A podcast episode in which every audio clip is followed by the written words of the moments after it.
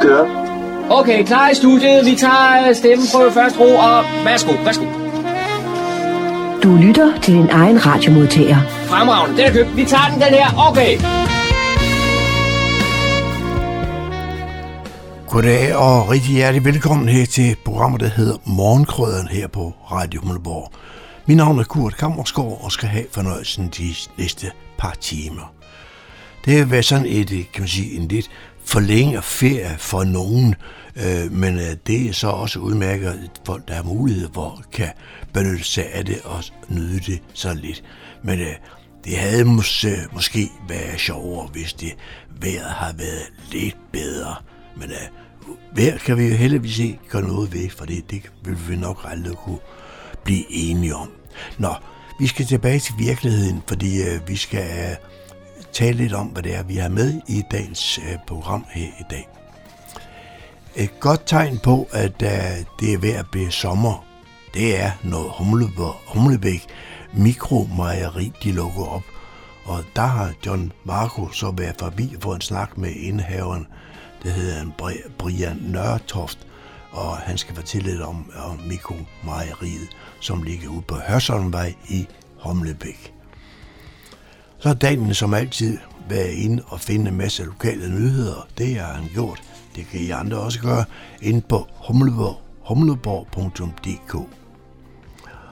Og så skal vi uh, også høre noget om, uh, der har været i et... Uh, nej, det var det, det jeg vil sige, det var, at Langstrup Mose, de har igen uh, lagt luftrum til modelflyvning.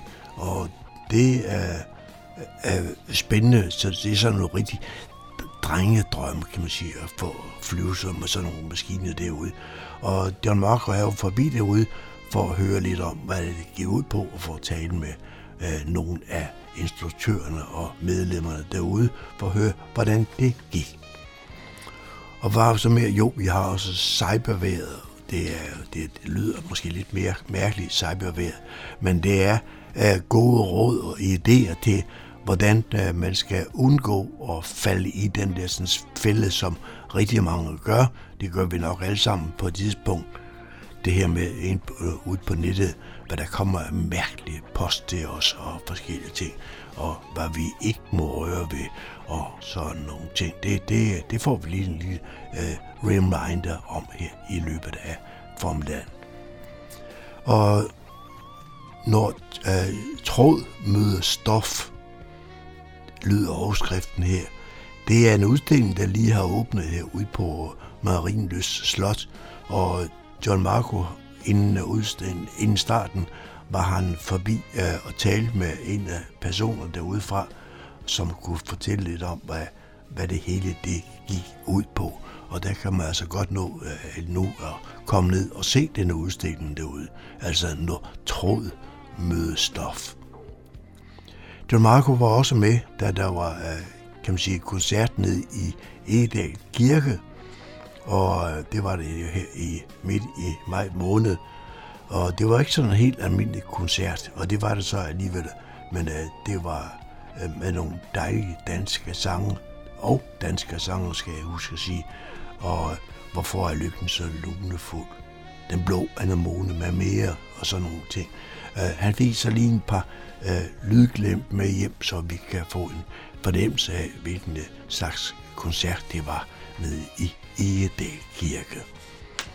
Og så er der igen en øh, ny udstilling, der har premiere nede på Luciana, og John Marco han var med dernede til at pressemøde dernede og skulle høre lidt om, hvad det var for en slags udstilling, og vi hører blandt andet øh, Paul Erik Tøjner, der er direktør dernede, han byder velkommen, og så får vi kuratoren, der fortæller lidt om, hvad, om, om udstillingen i, ja, i al almindelighed. Det er også noget, det vi skal have her i løbet af formiddagen. Som vi så kan høre, så har vi jo øh, faktisk er rimelig travlt for at nå alt det her, for vi skal også have noget musik. Og det er så det, jeg kommer ind. Men øh, velkommen til, og rigtig god fornøjelse de næste to timer.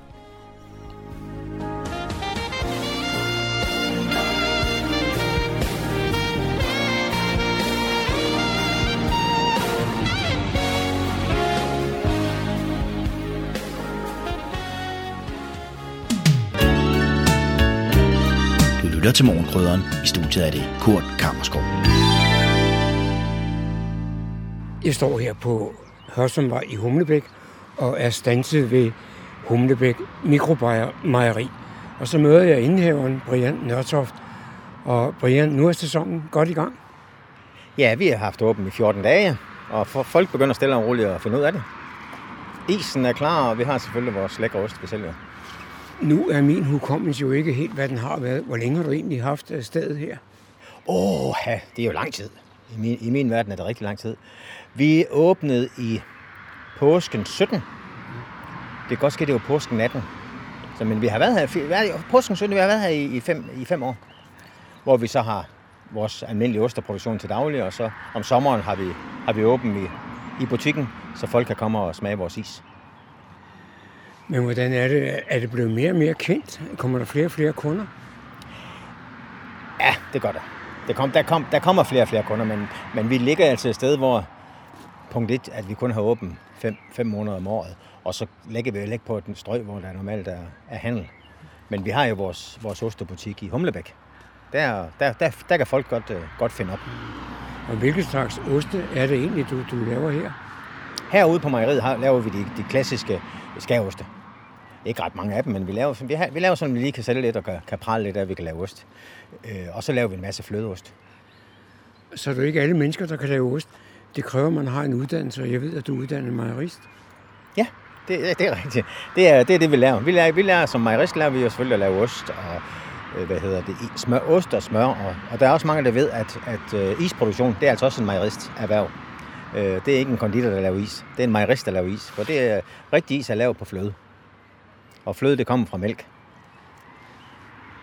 Når jeg taler med folk om de steder her, det de altid kan huske, det er bygningens lidt aparte udseende. Aparte? Jeg synes, det, jeg synes, at den ligner en ost. Ja. Øh, og der, der er en god grund til det. Det var sådan, dengang vi, øh, da vi lavede mejeriet i sin tid, da vi tegnede mejeriet, der var det, der var det bare sådan en firkantet kasse.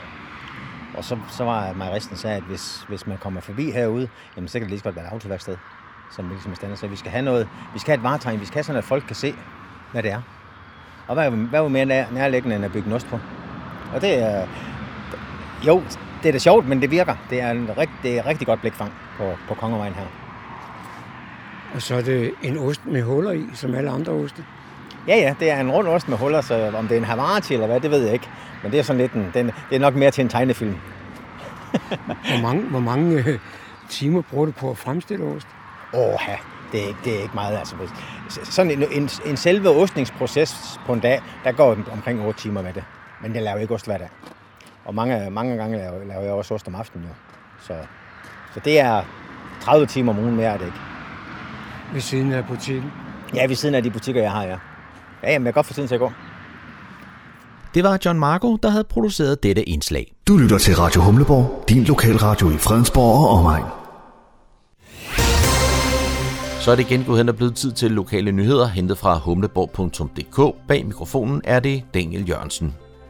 Kombinationen af de store prisstigninger på gas og at mange borgere ønsker en mere klimavenlig opvarmning af deres bolig, skaber mange spørgsmål om, hvad der er klogt at gøre og investere i som boligejer. I den forbindelse oplyser Fredensborg Kommune på deres hjemmeside, at Nordfors er i gang med at revidere planerne for udvidelse af fjernvarmeområderne. Revisionen forventes at være færdig til juni 2022. Nordfors drives af kommunerne Allerød, Fredensborg, Hørsholm og Rudersdal, og det kræver en grundig analyse og en plan for, hvor det samfunds- og selskabsøkonomisk er muligt at udbygge fjernvarme i de enkelte kommuner. Når planen er klar, udsendes information til alle gasfyrejere i kommunerne om, hvorvidt der kommer fjernvarme, eller om der skal investeres i en anden grøn forsyning, f.eks. en varmepumpe. På Fredensborg Kommunes hjemmeside kan du læse mere om varmeforsyning. Du kan tjekke, om din bolig ligger i et fjernvarmeområde, eller om der umiddelbart er planer om at udbygge fjernvarme til dig. Stemningen var god på den solrige søndag i Hillerød Frivilligcenter til SF Nordsjællands kandidatmøde, hvor medlemmerne kunne møde deres nye folketingskandidater. Kandidaterne opstillede sideordnet og ens i hele Nordsjælland. Rækkefølgen afgøres af en urafstemning mellem SF's medlemmer i Nordsjælland. Afstemningen løber frem til den 13. juni. De syv kandidater er Jonathan Christensen, Marianne Bigum, Marianne Stanum, Jens Skov, Peter Vestermand, Silje Brønilsen og Stefan Skrubbeltang. På mødet fik hver kandidat mulighed for at præsentere sig selv og særlige mærkesager, og det var tydeligt, at SF til det kommende folketingsvalg stiller med et stærkt hold, som supplerer hinanden rigtig godt. Fredensborg Museum har i år åbnet en ny udstilling med titlen Spor, mennesker og steder i Fredensborg Kommune. Med udgangspunkt i genstande og historier fra udvalgte steder i det nuværende Fredensborg, kan museets gæster blive klogere på det liv, mennesket har levet og stadig lever her fra stenalderen og frem til 2022. Anden pinsedag, mandag den 6. juni, introducerer museumsleder Tore Ribers til udstillingen og fortæller om baggrunden for for eksempel at udstille rester af en eltak, en åleruse og et hjemmelavet lysbilledapparat. Du har også mulighed for at se den kopi, Fredensborg Museum fik lavet af Lagstrup-pladen. Originalen er udstillet på Nationalmuseet og er kategoriseret som danefæ. Er du flyttet til kommunen for nylig, er det oplagt at lægge vejen forbi, men også borgere, der har levet et helt liv i det, der nu er Fredensborg Kommune, kan få nye vinkler på den lokale historie. Forhåbentlig kan besøget også inspirere til at tage ud og gå på opdagelse efter spor efter mennesker rundt omkring i landskabet og i bysamfundet. Og det er altså mandag den 6. juni. Det er kl. 13 på Fredensborg Museum, der ligger Auderødvej 19 i Auderød. Der er gratis adgang. Det var, hvad vi havde af lokale nyheder. Du kan læse flere af disse på humleborg.dk. Bag mikrofonen var det Daniel Jørgensen. Du lytter til morgenkrydderen. Det er søndag eftermiddag, og jeg sidder her i Langstrup Mose, og anledningen er, at det i dag er modelflyvningens dag. Og så møder jeg Henrik. Henrik, øh, hvad har I foretaget jer her i dag? Jamen det, der egentlig er sket i dag, det er hovedsageligt modelflyvning. Øh, og det er egentlig bare, at der er en masse piloter, der kommer ned med deres flyver, som er fjernstyret via en lille radio, som de har fløjet med. For ja, det er rent sjov og nydelse, fordi det er noget, vi godt kan lide at gøre. Hvad, hvad flyver du selv med? Øh, jeg flyver selv med en Spitfire blandt andet, som er en flyver fra 2. verdenskrig, som er konstrueret i skum. Og så har jeg lige bygget en ny kunstflyver, som er lavet af træ hovedsageligt, som er lidt mere noget, noget luftballet, kan man kalde det. Og så inden jeg tændte for den her, der gik jeg jo forbi en grusbunke heroppe, og der, og der står et batteri. Der er det noget med din Spitfire at gøre? Ja, den, øh, den havde et lille uheld, som for det meste var min skyld. Øhm, det sker jo i ny og næ. Og det må man bare acceptere, at det sker nogle gange. Hvad var det, der skete? Øh, den tipstallede. Øhm, og det vil egentlig bare sige, at den drejede for hurtigt, end den kunne håndtere. Og så falder den ud af himlen, uden der er så meget, man kan gøre i den højde der. Men som sagt, så er det modelflyvningens dag i dag. Hvor mange aktive har der været forbi? Jo, i dag nu har jeg ikke nogen tal på, men jeg vil da gætte, vi har været en 30 piloter cirka, som har fløjet, og hver af de piloter, vil jeg sige, har minimum to flyver. Så der har der været en godt 50-60 flyver på pladsen i dag, øhm, som har været op at flyve på den ene eller den anden måde. Og så ved jeg også, at der traditionelt kommer mange øh, nysgerrige til tilskuere. Har der været nogle af dem? Ja, der har været en små 10 stykker. Øh, mest fordi, at her til formiddags, der har det drøbet lidt. Så jeg tror ikke, folk har set den store entusiasme i at komme udenfor. Men der har været et par små familier og nogle, nogle nysgerrige. Og endda nogle nye piloter. Når man nu holder sådan et arrangement her som modelflyvning i dag, og der kommer nogle nysgerrige, så det vil også for at værve nogle øh, nye medlemmer. Jo, selvfølgelig. Vi skal jo rekruttere, øhm, så man gør det over og ser, om de er, om de er nysgerrige, eller om det bare for en god tur. Øh, og så prøver vi da at give nogle, nogle kontakter ud, blandt andet mig, men også øh, næstformanden Anders dernede, for at få taget noget kontakt, så der er nogle nye, der kan lære at flyve. Det er ikke sådan, folk har fået en chance for at prøve at styre et fly.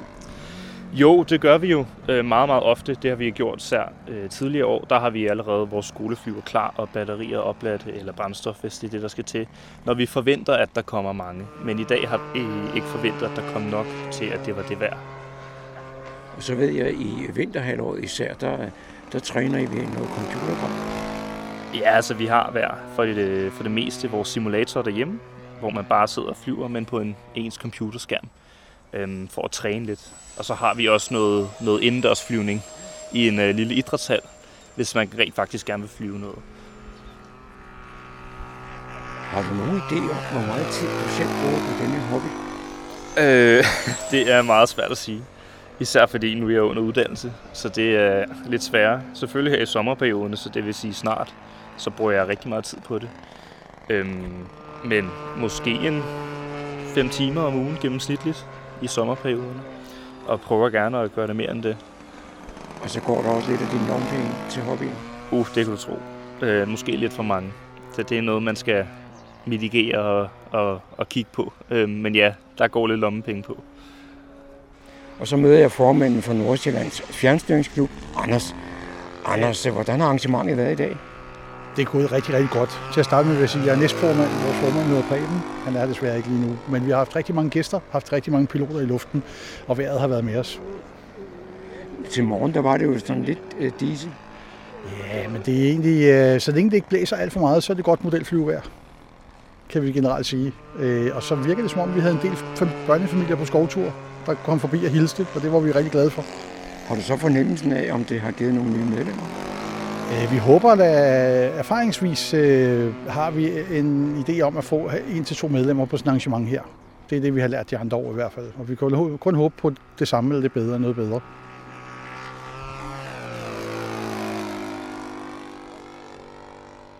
Det var John Marco, der havde produceret dette indslag.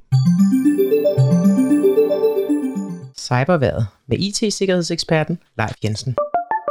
Velkommen til Cyberværet for uge 21.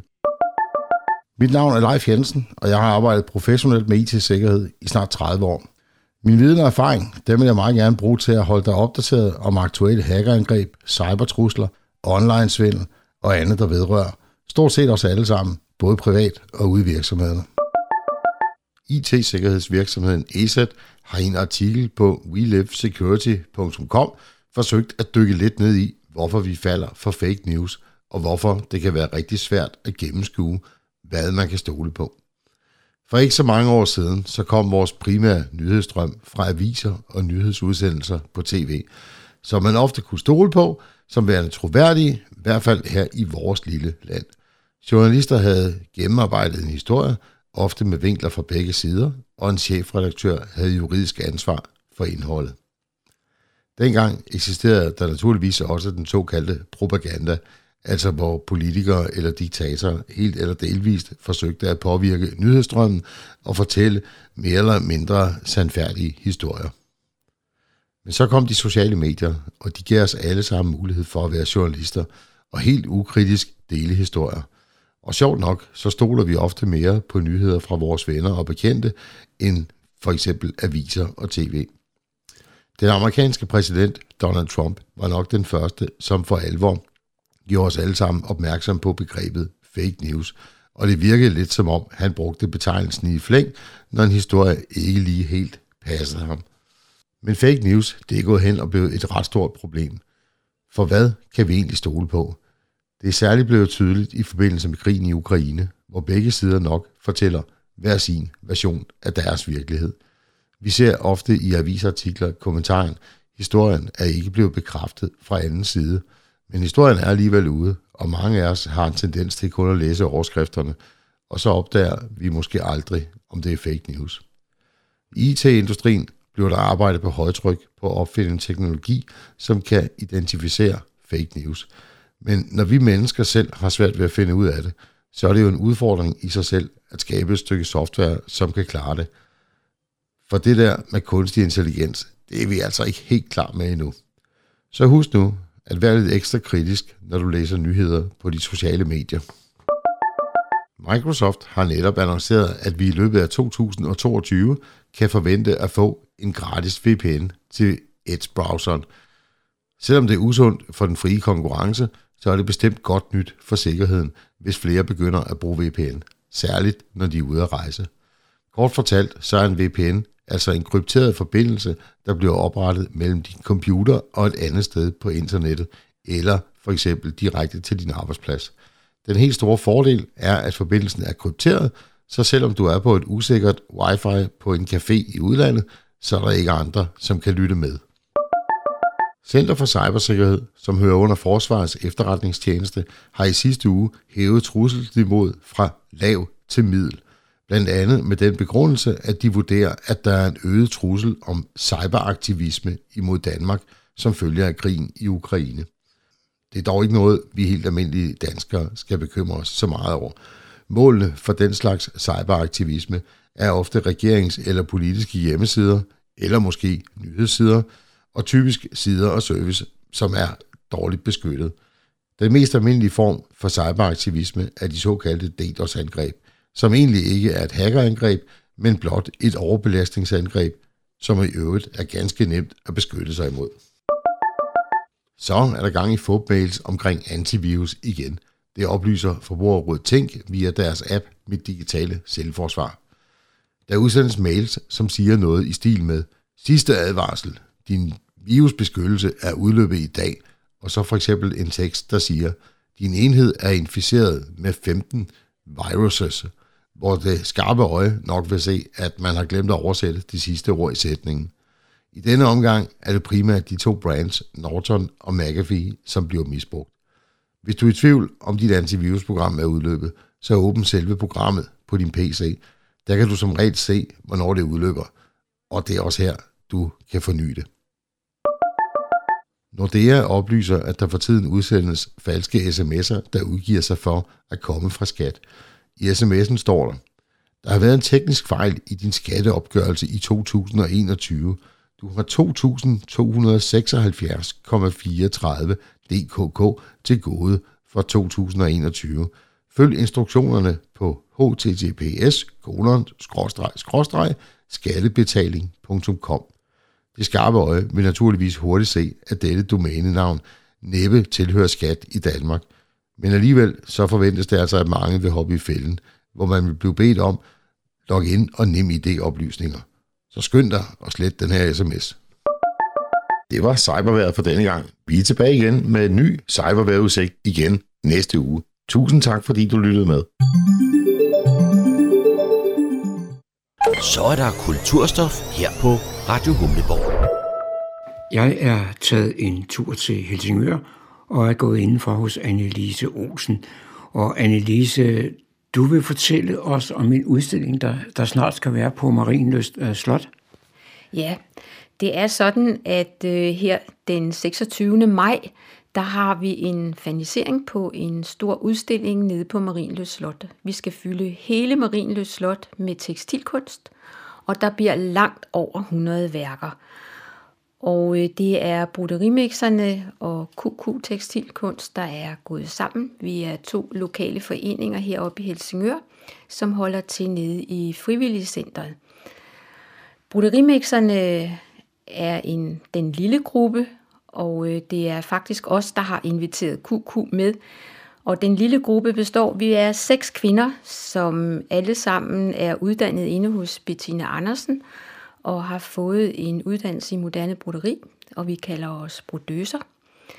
Øh, det gjorde man også i gamle dage, når man øh, var professionel og øh, sad og broderede for folk, som kom og bestilte for eksempel navne på dåbskjoler og på fine råber og sådan noget. Men øh, nu er vi gået sammen om at lave en udstilling øh, af vores værker, og det er billedkunst og skulptur, og det er med mange, mange forskellige materialer. Vi øh, blander alle materialer, og øh, det, der er vigtigt, det er at øh, bruge materialerne, så at vi udtrykker øh, den historie, vi gerne vil fortælle. Og nede på Marienløs Slot, der bliver der store skulpturer, som kommer til at hænge ned fra loftet. Nogle af dem er 2,5-3 meter høje. Der er et par stykker af dem, der er så høje. Og så er der nogle bitte små nogen.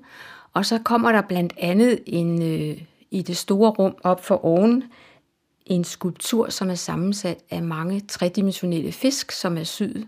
Og de kommer til at hænge i autentiske fiskenet, som vi har været så heldige at få af en fisker og øh, de er både bødet og alt muligt andet, og det er rigtig, rigtig spændende og skal have det op øh, hernede på Marienløs Slot. Så der bliver rigtig, rigtig meget at se på øh, dernede, og vi håber selvfølgelig, at der kommer rigtig mange mennesker og kigger på det, vi laver. Det er ganske gratis at komme ind, og øh, det er heller ikke nogen salgsudstilling. Så det er bare at nyde det og gå rundt i de der meget smukke omgivelser, som slottet jo er. Og vi glæder os jo til en dag, når det også bliver restaureret, men det, at det står så råt i dag, det klæder faktisk tekstilerne rigtig, rigtig meget. Når I nu er så mange udstillere, altså 23 øh, kvinder eller personer, mm. der udstiller, så må der også være mange, mange forskellige udtryk. Det er der også. Øh, der er helt fra det fine, fine øh, broderi til de mere øh, grove ting, men alle ting fortæller en historie. Og noget af det, som vi har gjort sammen her i efteråret 21, det var, at vi gik en tur ned igennem Helsingør øh, by en lørdag formiddag, og øh, så var det min opgave at lede folk igennem, fordi at jeg har boet heroppe i så mange år, igennem byen og fortælle om de gamle huse og hvad jeg ved af historie og sådan noget. Det skulle alle så hjem og arbejde videre med, og det er der faktisk kommet øh, billeder ud af. Alle har lavet et bidrag med et billede, som handler om Helsingør, og af alle billeder, det var nemlig en af kriterierne, man skal på alle billederne kunne se, hvor inspirationen kommer fra. Så det, men man kan sige, at det er en ny fortolkning af det, der er nede i byen. Og det er rigtig, rigtig spændende. Det bliver en del af udstillingen også. Det vil sige, at det er en fotosafari med nål og tråd? Det kan man godt sige. Vi kalder jo også udstillingen, når tråd møder stof. Så sker det magiske. Og ja, vi har meget på hjertet. På et tidspunkt, der brugte du et ord, at du er uddannet brodøse. Kunne du træde lidt i det, for jeg er lidt nysgerrig? Ja, det er et lidt sjovt ord. Øh, egentlig var det min lærermester Bettina Andersen, som begyndte at kalde sig brodøse. Og så var det jo lidt sjovt, når man havde taget uddannelsen hos hende, at også kalde sig prodøse. Men rent faktisk, så har man før i tiden, og man har det sikkert også stadigvæk i Paris i de store modehuse, professionelle mennesker, som sidder og laver broderier, som er brodøser. Og på fransk hedder det lidt andet, men jeg kan slet ikke sige det på fransk, og jeg kan heller ikke stave det, men, men øh, det ved jeg i hvert fald, at der er.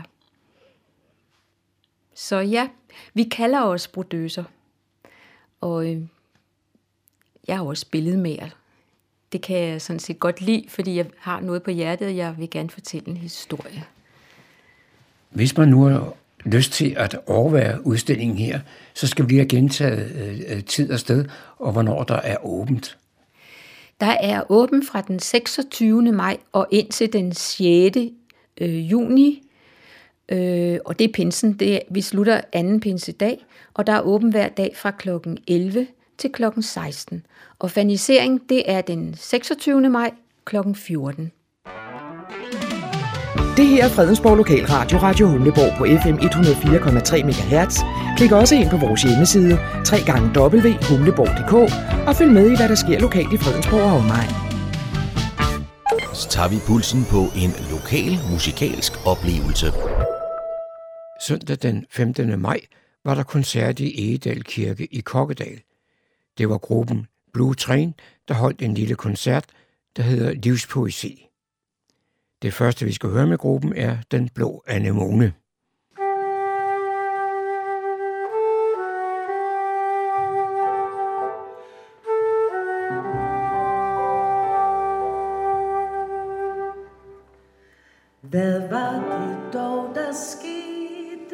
Mit vinterfrosne hjertets kvarts må smelte ved at se det den første dag i marts.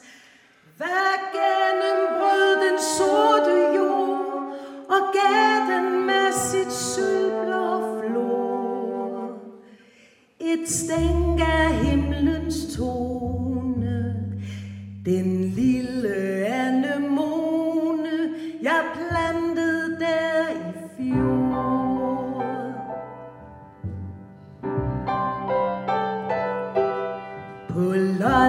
dig den hentet, et kærtegn fra min fødeø, så gik jeg der og ventede, og tænkte, den må dø.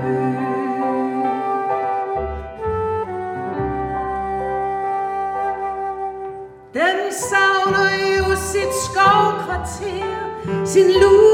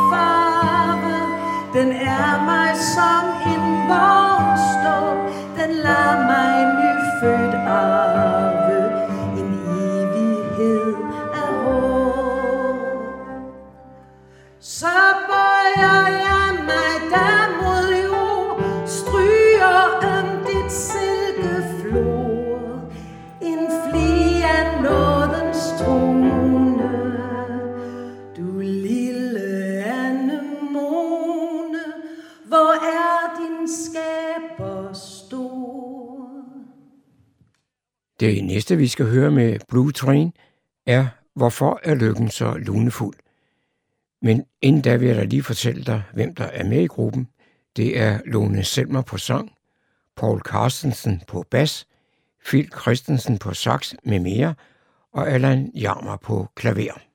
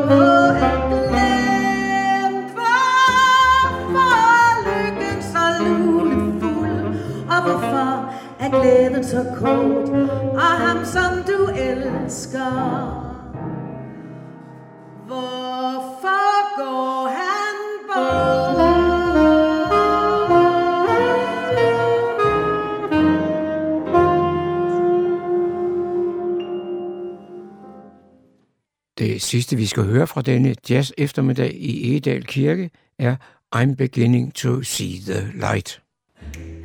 thank you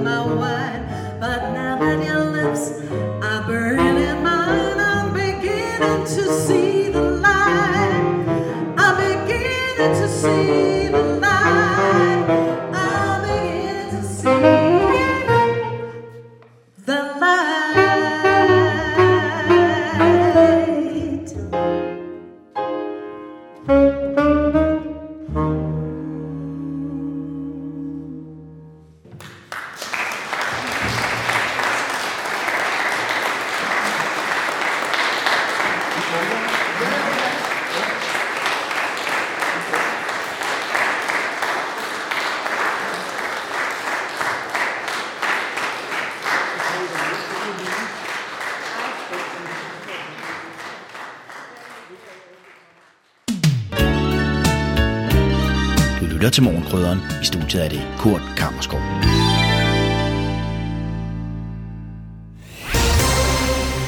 Så er det igen gået hen og blevet tid til lokale nyheder, hentet fra humleborg.dk. Bag mikrofonen er det Daniel Jørgensen. Boomet i salg af elbiler har skabt et stort pres på infrastrukturen af ladestationer. Over hele landet tegner der sig et billede af at få ladestandere til de markant flere elbiler på vejene. Det lægger pres på infrastrukturen, der ikke er gearet til den markante stigning. Derfor opsætter E.ON mindst 1000 ladestandere inden udgangen af 2023. Flere af dem bliver opsat i Fredensborg Kommune. Allerede nu har E.ON aftaler med 19 kommuner over hele landet om at installere både lynladere, hurtigladere og byladere, og en af dem er altså i Fredensborg Kommune, hvor der i alt kommer 40 nye ladestandere, heraf 4 lynladere og 36 byladere. Lige nu er der planlagt to steder i kommunen. Det er i Fredensborg by, det er på Christoffer Bosvej, og i Humlebæk er det i Humlebæk Centeret. Uanset om man allerede er i kunde eller ej, kan man oplade sin bil på alle ladestationerne. Det gælder også lynladere. Det bliver muligt at betale med kreditkort på alle ladestanderne i det offentlige netværk, og naturligvis kan Ions egne kunder lade via deres ladebrik til abonnementspris. Borgerne i Fredensborg Kommune inviteres til workshop på Niveau Bibliotek om fremtidens Niveau Bymidte. Projektet skrider frem, og rådgiverne er ved at omsætte de overordnede planer til detaljerede tegninger. Lige nu tegnes der på et nyt byrum, der blandt andet indeholder forskellige sportsfaciliteter, et bystrøg, ny natur og opholdssteder. Rådgiverne skal tage stilling til, hvordan der helt konkret skal se ud, før de endelige tegninger udarbejdes og myndighedsbehandles. Derfor er det nu, der er mulighed for at få indflydelse på, hvordan bymidtens byrum skal se ud i fremtiden. Onsdag den 8. juni kl. 17 er der åben workshop på Niveau Bibliotek. Her vil rådgivere og kommunens projektgruppe fortælle om planerne, hvorefter der er mulighed for at dykke ned i de byrum og teams, man er interesseret i. For at deltage i workshoppen bedes man tilmelde sig på forhånd inden tirsdag den 7. juni. Det skal man på adressen borgermoder fredensborg.dk. Projektet gennemføres i faser med start i slutningen af 2023 og være et forløb over tre år. Efter to års tørke er Niveau Festival tilbage den første lørdag i juni. Det er i år den 4. juni, og det foregår i Kalvehaven midt i Niveau. Her kan man møde en masse bands fra nær og fjern, kulturforeninger fra hele kommunen og loppemarked, hvor man altid kan finde spændende ting og sager. Traditionen tro vil være Niveau Big Band, der skyder festivalen i gang, mens Per Frost Henriksen holder festivaltalen. Der er gratis adgang, så kom og hyg dig sammen med dine venner, mød nogle gamle venner eller find nogle nye, mens du lytter til musikken.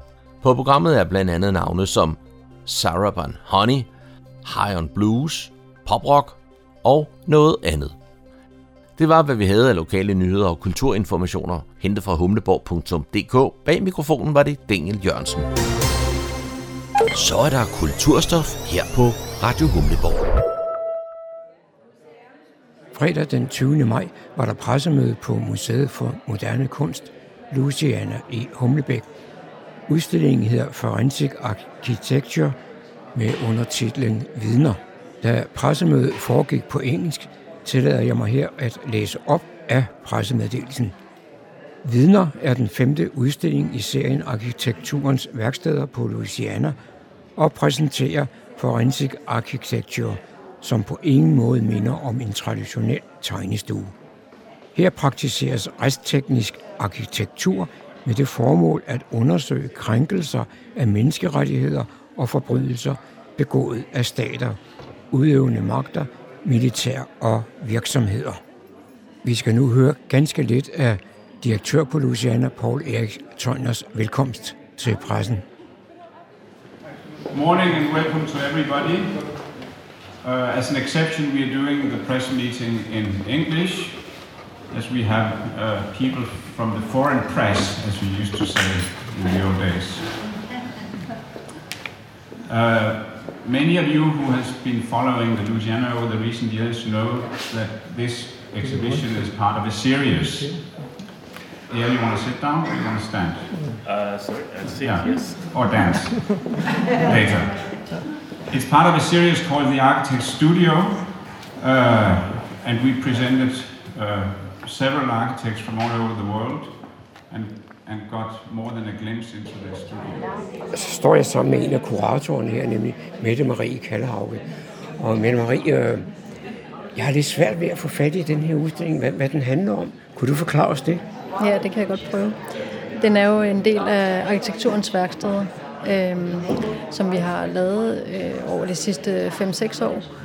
Og hver gang med en øh, ny tegnestue eller arkitekt. Men med det udgangspunkt, at vi gerne vil høre lidt om, hvordan de kommer frem til deres øh, arbejde. Altså, hvad er, hvad er processen fra, øh, fra idé til bygning? Øhm, men som Paul Erik også sagde til at starte med, så, øhm, så er arkitektur jo ikke kun bygninger. Arkitektur er mange ting. Arkitektur, det er også øh, det, der indrammer en begivenhed. Alle begivenheder foregår i rum. Og den måde, vi taler om begivenheder, tager udgangspunkt i vores hukommelse af rum. Og øh, derfor så er vi trådt lidt ud i, øh, i periferien af, hvad arkitekturen er. Og øh, har inviteret Forensic Architecture, som jo så øh, ikke bygger bygninger, men bygger rum op, hvor der har foregået begivenheder, øh, som de så efterforsker faktisk. Så det de gør, det er, at de, øh, de bruger arkitekturens redskaber. De samme redskaber, som øh, en almindelig tegnestue øh, bruger. 3D-modellering, øh, modelarbejde, øh, hvad hedder det, en-til-en konstruktioner. Øh, og det de så gør, det er, at de har sådan en, en slags omvendt arkeologi, hvor de, de graver øh, begivenhedernes gang frem og viser os andre det gennem rum. Så de bruger alt den øh, materiale, man kan finde på internettet, billeder i massevis, øh, finder de billeder, der, øh, der dokumenterer en særlig øh, begivenhed. De bygger billedrum op, og så bygger de, som vi også kan se i udstillingen, nogle en-til-en konstruktioner af det billedrum, af den begivenhed. Så de lægger materialet frem for os andre, så det bliver nemmere at forstå de begivenheder, der foregår rundt omkring i verden. Så har jeg på fornemmelsen, at de arbejder som en slags retsmediciner. Ja, det er jo, det er jo sådan en slags øh, efterforskningsjournalisme, ikke? Øh, og de gør det så bare med, med arkitekturens redskaber. De gør det rumligt, frem for kun at tale eller kun at skrive. Og på den måde bliver det måske mere vedkommende for os. Det bliver nemmere at forstå for et øh, bredere publikum. Øh, og de, de, de taler også selv om, at det er jo rets, retssalens øh, konventionelle sprog er ligesom det stemme. Altså når du giver et vidnesbyrd til en øh, advokat eller jurist, så læser de bevisbyrdene op i retssalen. Så det er ligesom to stemmer, men de er adskilt. Først har vi bevis, øh, eller vidneudsagnet, så har vi bevisbyrden. Forensic Architecture, de, øh, de blander de her to ting. Øh, I det, I det man øh, giver vidnesbyrd, har man også beviset, hvis man, hvis man øh, fremstiller det rumligt. Hvis man lægger et æstetisk lag ind over, som gør det muligt for os andre at forstå ikke bare gennem lyd, altså gennem stemme, men også gennem billedet og rummet. Og lige nu kører der en, øh, en videoseance inde på et stort lærred. Og det, jeg fik set, inden jeg rejste mig, det er jo det hele, eller meget af det handler om øh, voldsomme hændelser. Jamen, det er jo øh, det er øh, forbrydelser begået øh, mod civile, øh, på trods af menneskerettigheder. Så det er statsterror og politivold øh, og alt den slags, hvor, hvor civile ikke bliver repræsenteret ordentligt. Øh, så det er det, Forensic arbejder på. De arbejder på, øh, på øh, forbrydelser, der er begået mod menneskerettighederne, og prøver at lægge det, de begivenheder frem for os andre, som måske aldrig når en retssal. Udstillingen Vidner kan ses på Louisiana frem til den 23. oktober 2022. Det var John Marco, der havde produceret dette indslag.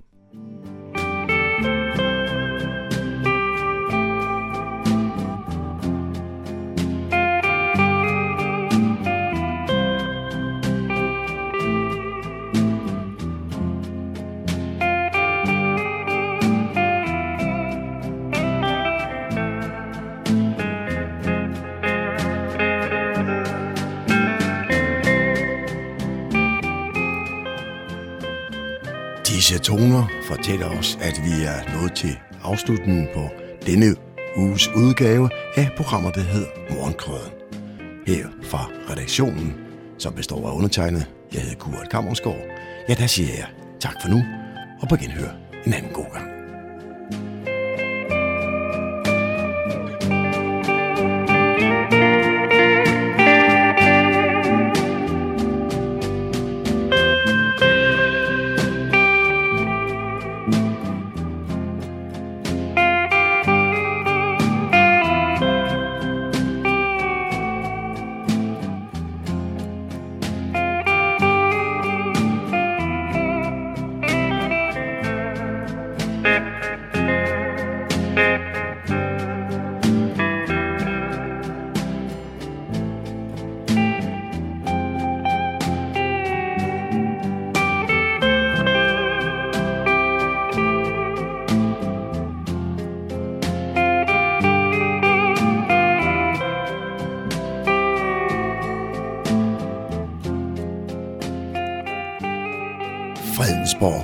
Radio, Radio Humleborg, Nordsjællands mest voksne lokalradio.